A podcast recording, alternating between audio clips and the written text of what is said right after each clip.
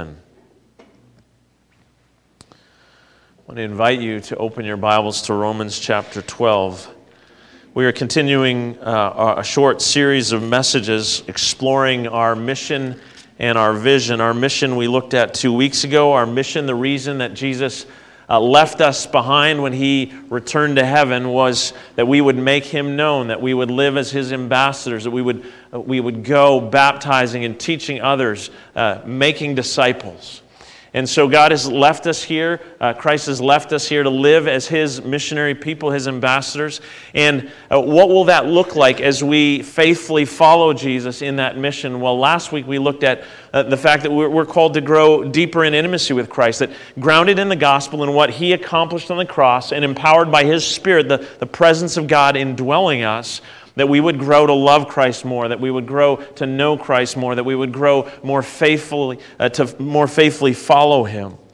Uh, grounded in the gospel and empowered by the Spirit. Those aren't things that we do uh, on our own, by our own strength. It's something that is produced in us as we lean on the good news and rely on the Spirit to work in us. This morning, we're turning to the second part of our vision, and, and that is that we want to be a community of, of men and women, young and old, who are are uh, growing closer in relationships with one another, that God has called us into. He has formed us to be a community of His people. He's brought us into relationships, and so that's where we're going to go this morning, looking at Romans 12, 1 to 8. Now, uh, I want to read something to you. I've shared this before. It's been a few years, so maybe some of you have forgotten. Perhaps some of you have never heard of this. Uh, but even if you have, I, I trust you'll enjoy it. I think it can be helpful to us as we think about uh, the reality of being called into community, of being uh, brought into relationships with one another. It's called the parenthood test. Anyone remember this? This is how to know whether or not you are ready to have children. Uh, a number of tests are a part of this. The mess test. Smear peanut butter on the sofa and curtains. Now rub your hands in the wet flower bed and rub on the walls. Cover the stains with crayons. Place a fish stick behind the couch and leave it there for a year. The toy test. Buy a really big box of Lego. If this is not available, you may substitute roofing tacks. Have a friend spread them all over the house. Put on a blindfold. Now try to walk barefoot to the bathroom or kitchen. Do not scream because this could wake a child at night. Supermarket test. Borrow one or two small animals, goats are best, and take them with you as you shop. Always keep them in sight and pay for anything they eat or damage the afternoon nap test. Lie down on your bed after a big Sunday lunch and ask a friend to sit with you, and as soon as you nod off, to pour yogurt in your ear. The car test. Break a ripe watermelon into a mush and throw it all over your dashboard, gear lever, steering wheel, and new leather upholstery. The dressing test. Go to a fish shop and buy a large, unhappy live octopus. Try to stuff it into a small net bag, making sure that all its arms stay inside. The feeding test. Take a large plastic milk jug, fill halfway with water, suspend from the ceiling with a stout cord. Start the jug swinging. Try to insert spoonfuls of soggy porridge into the mouth of the jug while pretending to be an airplane. Now dump the contents of the jug onto the floor. The night test. Prepare by obtaining a small cloth bag and fill it with four to six kilograms of sand. Soak it thoroughly in water. At 8 p.m., begin to waltz and hum and, uh, with the bag until 9 p.m. Put the bag down and set your alarm for 10 p.m. Wake up and pick up your bag and sing every song you have ever heard. Make up about a dozen more. Sing these until 4 a.m. Set the alarm clock for 5 a.m. Get up and make breakfast. Keep this up for five years and look cheerful. The physical test for women. Take one large beanbag chair and attach it to the front of your clothes. Leave it there for nine months. Now remove 10 of the beans. Physical test for men. Go to the nearest drugstore, put your wallet on the counter, ask the clerk to help himself. Now go to the nearest supermarket, arrange for your entire salary to be directly deposited to the store. Purchase a newspaper, go home, and read it quietly for the last time. And the final assignment find a couple who already have a small child. Lecture them on how to, they can improve their discipline, patience, tolerance, toilet training, and child's table manners. Suggest many ways they can improve. Emphasize that they should never allow their children to run wild. Enjoy this experience. It will be the last time you have all the answers.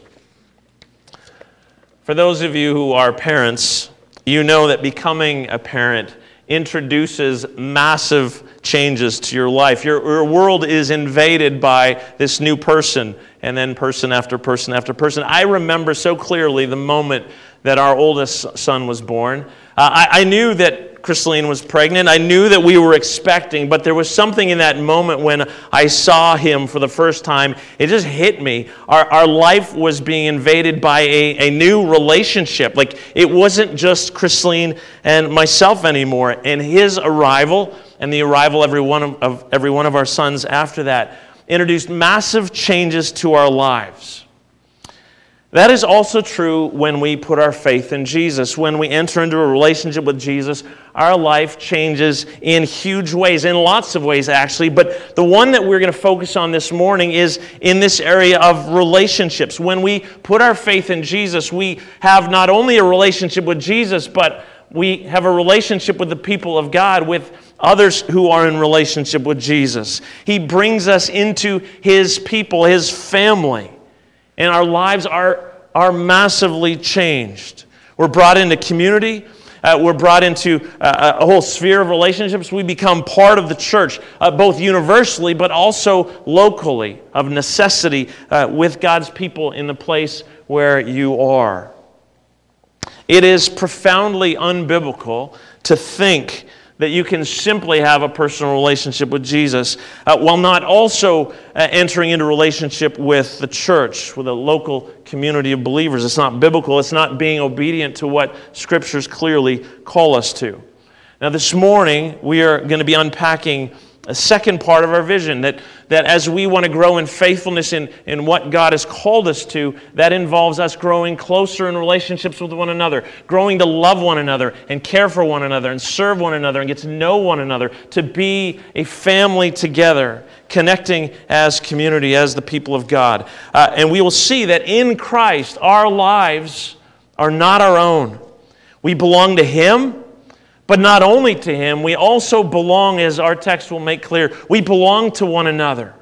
Our lives are massively changed because there's a whole network of relationships that come when we come to Christ. Now, before uh, we turn to our text and I read it, uh, a few things I want to say about uh, Romans and uh, what Paul is doing here.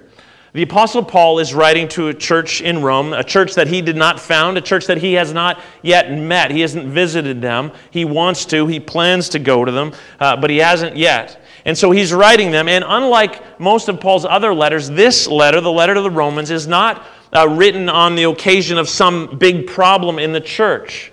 Uh, most of the letters Paul writes, he's addressing some issue, some challenge, some problem. Not here. Here, he is providing uh, them with his most carefully worked out explanation of the gospel, of, of Christian teaching. John Stott says this It is the fullest, plainest, and grandest statement of the gospel in the New Testament. Uh, chapters 1 to 11 of Romans, uh, Paul really is, is, is very theological in that it, it's proclaiming who God is, uh, proclaiming the, the reality, the truth of humanity and our sin, our rebellion, our lostness, our inability to fix what's broken. It's a proclamation of what God has done through Christ, that Christ came and on the cross bore the penalty for our sin, that through faith in Him we are redeemed, we are adopted, we are transferred from the kingdom of darkness into the kingdom of light. Through faith in Him we become new creatures and we live out that reality. Uh, chapters 1 to 11 has really just been about the gospel. It's, it's been this grand story of what uh, our problem is, who God is, and how God has rectified that. Now, at chapter 12, Romans shifts in a significant way from the theology of the gospel, if you will, to the practical outworking of it. And so we're picking things up right as the, the, the, the letter shifts. So, Romans 12, I'm going to read verses 1 to 8. Here's how Paul would say the gospel that he has proclaimed manifests itself. How, this is how it's worked out in our lives practically. Romans 12, verses 1 to 8. Therefore, I urge you, brothers and sisters, in view of God's mercy, to offer your bodies as living sacrifice, as a living sacrifice, holy and pleasing to God. This is your true and proper worship. Do not conform to the pattern of this world, but be transformed by the renewing of your mind. Then you will be able to test and approve what God's will is, his good, pleasing, and perfect will. For by the grace given me, I say to every one of you, do not think of yourself more highly than you ought, but rather think of yourself with sober judgment, in accordance with the faith God has distributed to each of you. For just as each of us has one body with many members, and these members do not all have the same function, so in Christ we, though many, form one body, and each member belongs to all the others. We have different gifts according to the grace given to each of us. If your gift is prophesying, then prophesy in accordance with your faith. If it is serving, then serve. If it is teaching, then teach. If it is encourage, to encourage, then give encouragement. If it is giving, then give generously. If it is to lead, do it diligently. If it is to show mercy, do it cheerfully we'll leave off right there. Uh, there. There is much that can be explored in this text, and we won't be able to unpack all of the details. But what I want to do is ask four questions with you in the time we have together. First, what is foundational to the Christian life? That'll be just a brief one. What is foundational? Second, what is the essence of the Christian life? Third, what is antithetical to the Christian life? And fourth, what is the context of the Christian life? So, first, what is foundational to the Christian life? Our text begins with the word therefore. I've said this to you before and sounds a little cheesy, but it can be helpful. Uh, whenever we see a therefore, we should ask what the therefore is there for. Uh, it is pointing us back to what Paul has been proclaiming over the last 11 chapters. In fact, he exp- makes that explicit when he says, Therefore, I urge you, brothers and sisters, in view of God's mercy, in view of God's mercy, in view of the gospel, in view of what is true uh, about about God and about humanity, the holiness of God, humanity's rebellion against God, and the redemptive work in Christ. In, in view of that, in view of God's mercy, the gospel that I've proclaimed, uh, we just think back.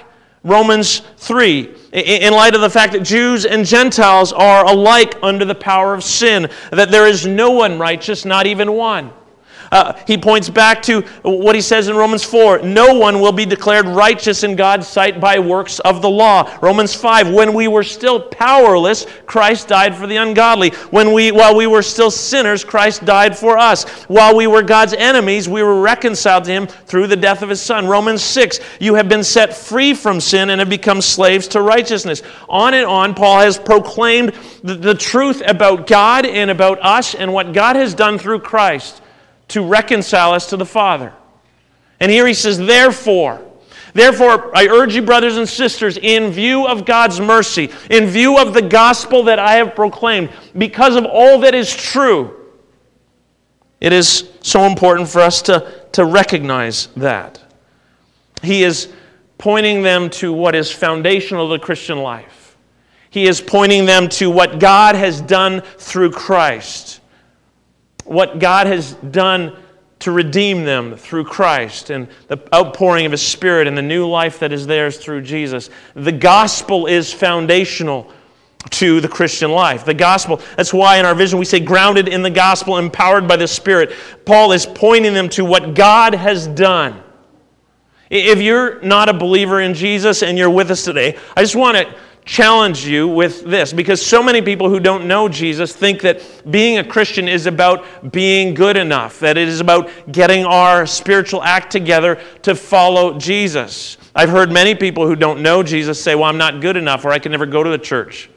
And I just want to say the gospel proclaimed in the book of Romans and throughout Scripture is the message that, that humanity, all of us, Jew and Gentile alike, we are all lost. We are all in sin. We have all rebelled against God. We are His enemies, and none of us can fix what's broken. We can't rectify that situation, but God, in His love and His mercy, sent Jesus, His Son, to bear the penalty for us so that through faith in Him, our sins are forgiven through faith in Him, we are clothed with His perfection. We are adopted as daughters and sons. We are brought into relationship with Him and also into relationship with one another as God's people. And so that is available to all through faith in Jesus. It, eh, becoming a Christian doesn't mean cleaning yourself up. It means coming as you are and saying, Jesus, you are my only hope, and, and giving your life, surrendering your life to Him. And so you can do that today if you don't know Jesus. But that, we need to know, that is foundational to the Christian life, is, uh, is the gospel, the good news, what God has done. Question two What is the essence of the Christian life? As we move, move forward, Paul employs a very interesting, somewhat odd, interesting metaphor to describe the Christian life. He says, Therefore, I urge you, brothers and sisters, in view of God's mercy, to offer your bodies as a living sacrifice. Now, before we turn to that idea of a living sacrifice, let me say a few things about this phrase, offer your bodies. In the Greco Roman context into which Paul speaks these words, he's writing to a predominantly Gentile church. Uh, these words would have sounded strange.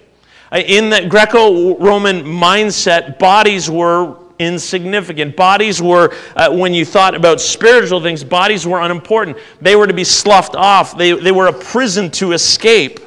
All that really mattered spiritually was the, the inner person, the soul.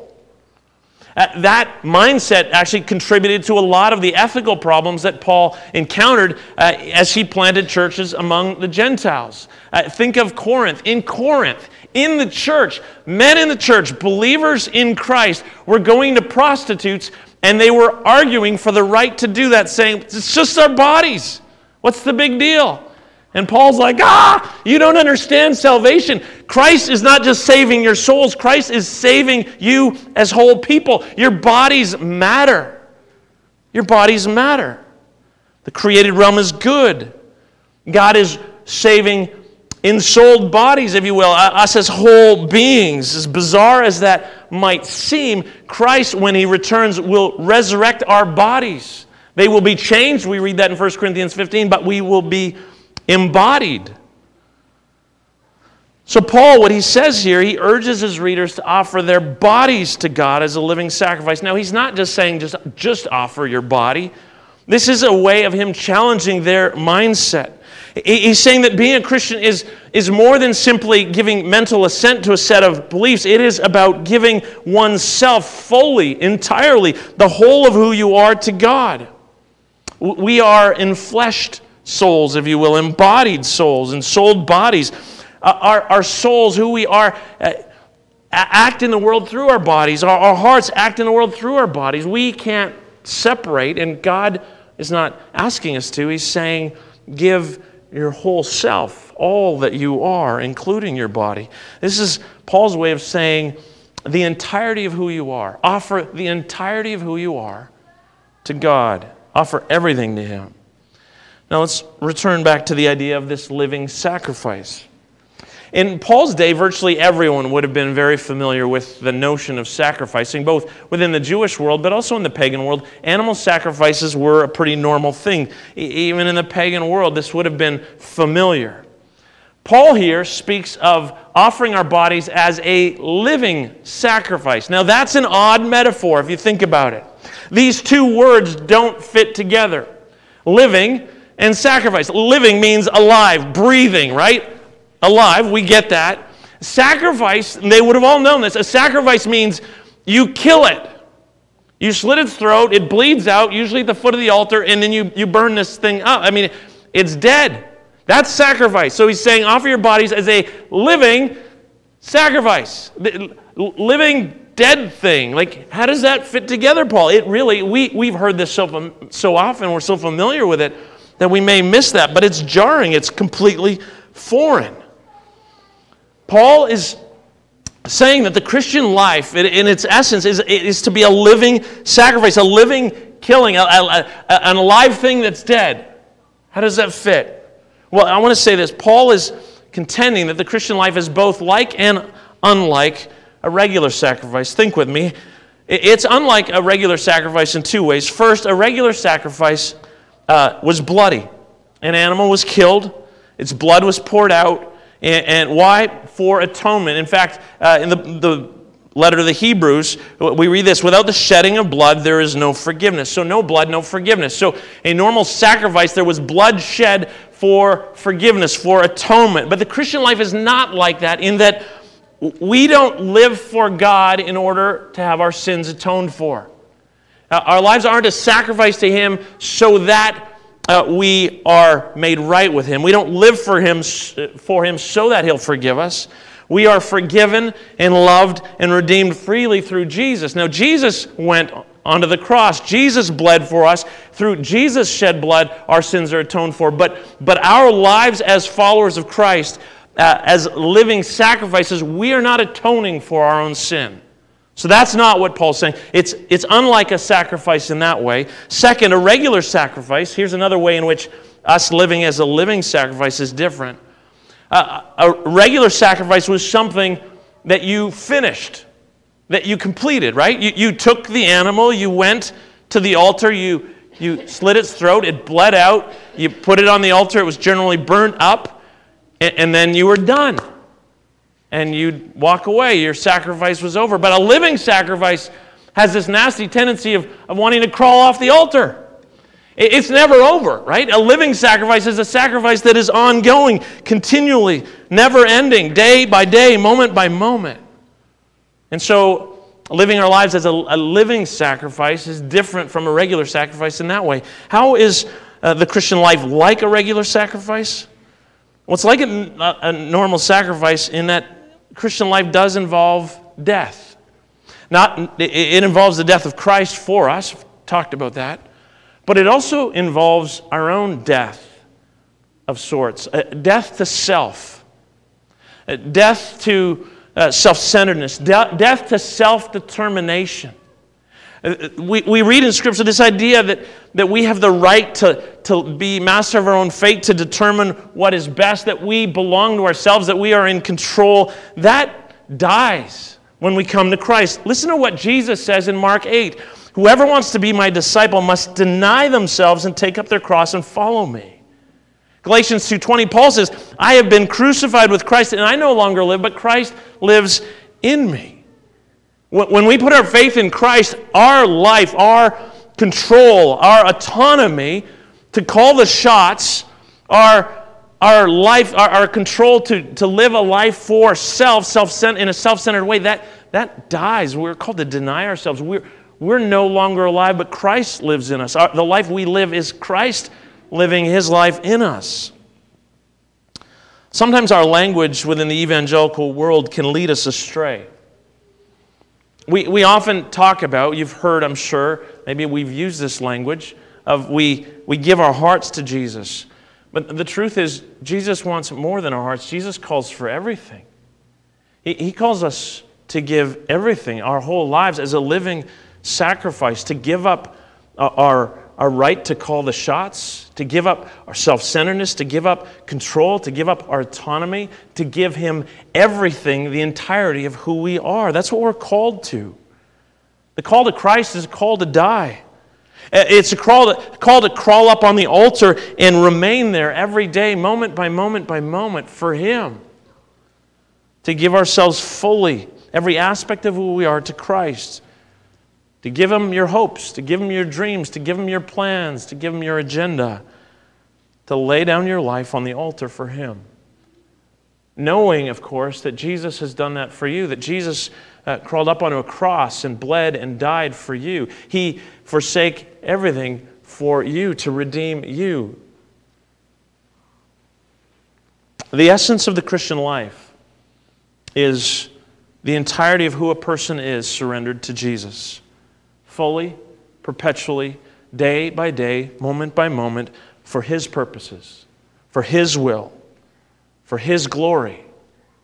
In Christ, your life, my life, is, is not yours. It's not mine. It's a living sacrifice. It's, it's His. The essence of the Christian life is complete, total, perpetual surrender. It leads us to question three what is antithetical to the Christian life? In, Paul, in, verse 2, Paul writes this Do not conform to the pattern of this world. Do not conform to the pattern of this world. The late author and English professor David Foster Wallace made famous a joke about uh, some fish. Two young fish were swimming along, and as they swam along, they encountered an older fish, and he said, Morning, boys, how's the water? The two young fish kept swimming. And after a few minutes, one of them looked at the other one and said, What the heck is water?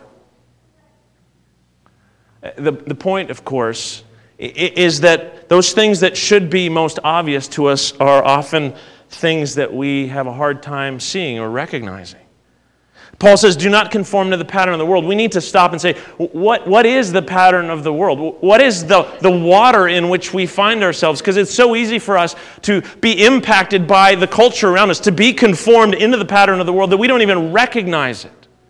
Alan Noble, in, in a book called You Are Not Your Own, he writes this these sobering, convicting words. If everyone in America started attending church, I doubt that any of the major issues facing our society would be resolved we'd probably find ourselves just as unwell and just as burned out. The only real difference is that we'd have an evangelical spin to our counseling and our programs of self improvement. You see, Christians in America are carriers of the contemporary disease too. He's saying that the church has been conformed to the pattern of this world, that we are sick in the same ways, in many of the same ways that our culture is around us.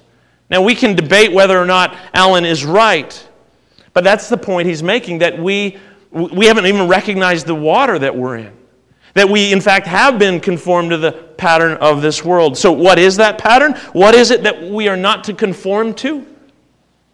I'm not going to pretend to be able to give a fully orbed answer to this very important, significant question, but I do want us to give some thought to it.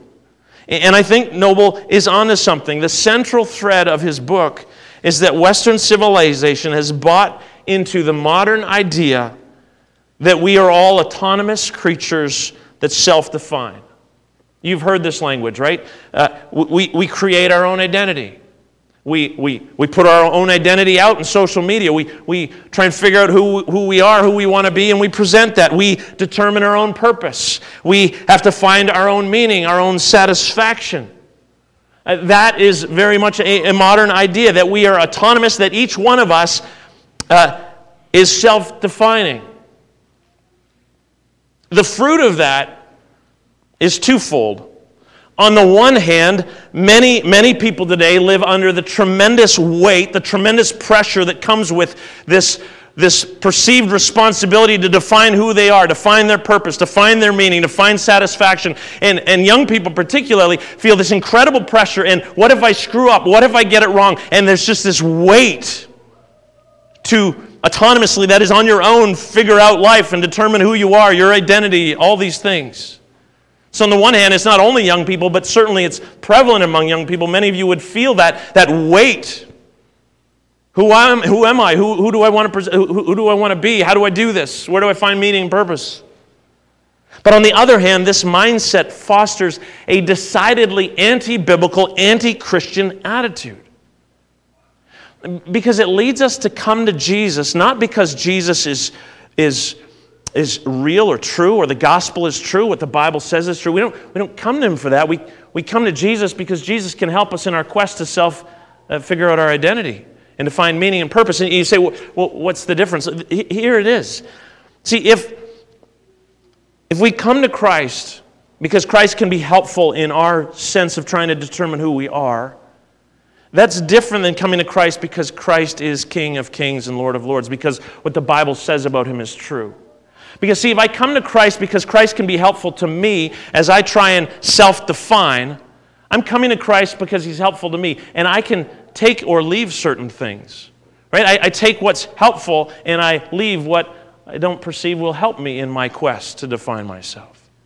Whereas if we come to Christ because we encounter Christ and the truth uh, that He has proclaimed, the truth proclaimed in Scripture, then we come to Christ, King of Kings, Lord of Lords, and we surrender. And we say, Jesus, uh, it's not for me to define who I am. It's not for me to define my purpose, my meaning, my satisfaction. I come to you. I surrender to you. You are the determiner of those things.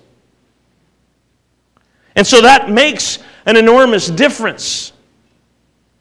We don't use Jesus to accomplish what we are aiming to do. We surrender to Jesus and we let Him lead us in the life that He is calling us to live. We don't determine our identity, our purpose, our direction. Jesus does. We don't live as autonomous, an autonomous self shaped by our own individual desires. We surrender to Jesus, our Savior, our Lord, our King, God of gods, Lord Almighty. Do not be conformed to the pattern of this world. How is this world shaping us? How, how's the water? Are we paying attention? Are we even giving thought to the ways in which this world is influencing us in ways that are anti biblical and anti Christian? Paul says those things are antithetical to the Christian life. Do not be conformed by the patterns of this world. Be transformed by the renewing of your mind. Our minds are renewed through God's word, through surrendering ourselves to Jesus. Question four What is the context of the Christian life? In verse 4, we encounter another metaphor by Paul that he uses. He, he, writes this For just as each of us has one body with many members, and these members do not all have the same function, so in Christ, we, though many, form one body, and each member belongs to all the others. Each member belongs to all the others. This passage launches a radical assault on the thinking of our present culture. The Christian life is by necessity, from the, lips of Jesus, it is a life in community, in relationships with one another.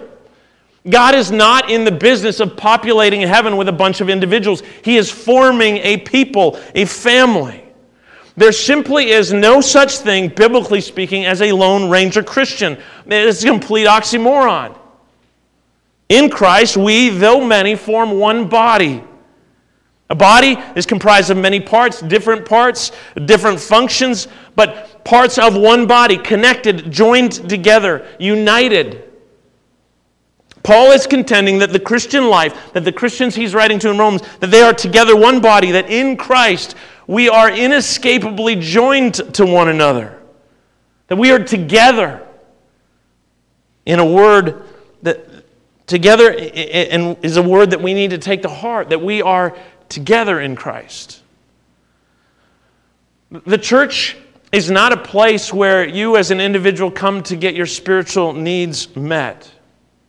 The, the consumerist impulse of our culture has shaped the church too. Right? We, we look for what, where, where can my needs be met? Where can I get what I'm shopping for?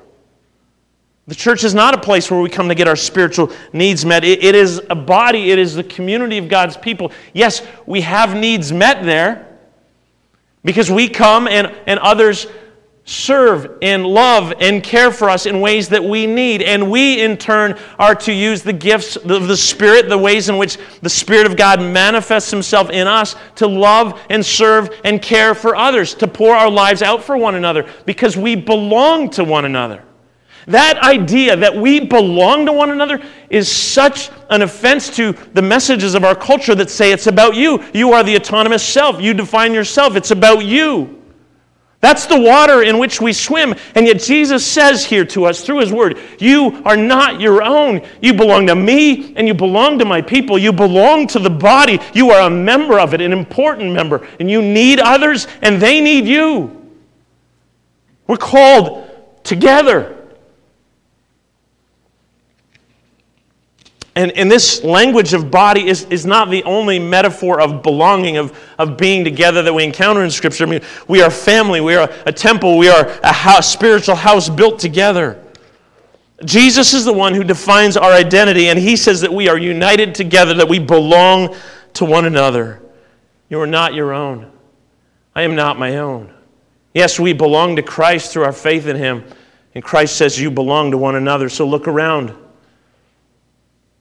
Even those of you online in this season that is so not ideal, but see, being the church, being the people of God is about more than just our gathering on Sunday, whether we're gathering virtually or in person. How do we live as the church? How do we manifest the gifts of the Spirit into one another's lives, loving one another, caring for one another, serving one another? How do we do that throughout the week? How do we live as the body? Because the ways in which the Spirit is at work in you are not only for you. Listen to what Paul explicitly says in 1 Corinthians 12. He says, Now to each one, the manifestation of the Spirit is given for the common good. God has gifted you, God's Spirit is at work in and through you for the sake of others here in this community. We are a church called together, and we, do, we belong to one another. That's what God is saying to us through His Word. If, if we just show up here once a week or online to get our perceived spiritual needs met, and then we go off the rest of the week and we do our own thing and live individual, individualistically, separate from everyone, We're, we're being unfaithful to Christ. We're being unfaithful to who Christ says we are. We are His body. We are joined together. He's gifted us. His Spirit is at work in us for the common good, for the good of others. We belong to Him and to one another, and we're called to care for, to love, to serve one another. Perhaps some of you are familiar with the author Anne Rice. She's the author of the Vampire Chronicles. She, after she wrote that as an adult, she was converted and became a follower of Jesus. A decade later, she wrote these sad words For those who care, and I understand if you don't, today I quit being a Christian. I'm out. I, I remain committed to Christ as always, but not to being a Christian or being a part of Christianity. It, it's simply impossible for me to belong to this quarrelsome, hostile, disputatious, and deservedly infamous group. For 10 years I've tried, I've failed, I'm an outsider, my conscience will allow nothing else. Anne Rice loves Jesus, but she's quit the church. She's become so disillusioned that she's walked away from the church. She's not the only one. There are many who are disillusioned with the church. And, not only are there those who are disillusioned, some, have been hurt, and, and, and many today simply show up or, uh, you know, they, they use the church to try and get their perceived spiritual needs met, but, but we're not experiencing life as the body that Christ wants, that Christ has called us to. And life in community, newsflash, life in community will be messy because we are a gathering, a body of broken men and women, sinners who stand in need of grace. And so let's live under no pretension that we will get this right and it will all be lovely and beautiful. But nonetheless, Christ calls us to community. And, and we, we dare not be so, become so disillusioned that we walk away. We, we need to, to lean into what Christ is calling us to. We need to invite God's Spirit to work in us, to form us to be a community that is growing in what Christ calls us to. He connects us, He makes us one. Closer in relationships with one another is, is not merely a phrase on our bulletin. It's not just something we say, oh, this is part of our vision. Closer in relationships is what Jesus calls us to, it's what Jesus wants to accomplish in us. He, he wants to form us into a community that is growing to love one another, to forgive one another, to find ways to live in unity together where there's diversity. That we'd serve one another, that we'd pour out ourselves for one another, that we'd, we'd get our eyes off of ourselves and say, I don't belong to me. It's not for me to, to autonomously self define. I belong to my brothers and sisters. I belong to this community. Christ has, has died and made me, brought me into union with Him and union with His church. So, what would it look like if we really embraced that call, what would it look like if we leaned into that, despite our hurts, despite those experiences where we are disillusioned? That we would say, I, am not, I'm not coming as a consumer. I'm, I'm not coming just to try and get my needs met and then I'm going to go live my, my life this week. No, I am a part, an integral member of this body. I am part of this body. The Spirit of God is working in me for the sake of others and in others for the sake of me and others that we need one another, that we, we are called to grow in our relationships with one another, that this would become, though not perfect, though it will be messy and difficult at times, that we would become a community where there's love and grace and care, that, that a watching world would see, and that they'd be drawn to Jesus. That we would faithfully be, we would faithfully lean into what He desires, what He how he defines us that we are his body. On the night he was betrayed, Jesus said to his disciples, A new command I give you love one another. As I have loved you, so you must love one another. Brothers and sisters, may we all lean into what Jesus is calling us to. May we recognize the ways in which we are being conformed to the pattern of this world. May we repent of those. May we come to Jesus not to use him, but to surrender before him. May we invite him to pour out his spirit in us and in our community, that he would shape us to be men and women, young and old, who would grow close to one another in love and grace and mercy and service. That we would see how massive the change is, that, that coming to Christ isn't just coming to Christ, it's coming into community. Our lives would be utterly transformed by him for him and for his people. Amen.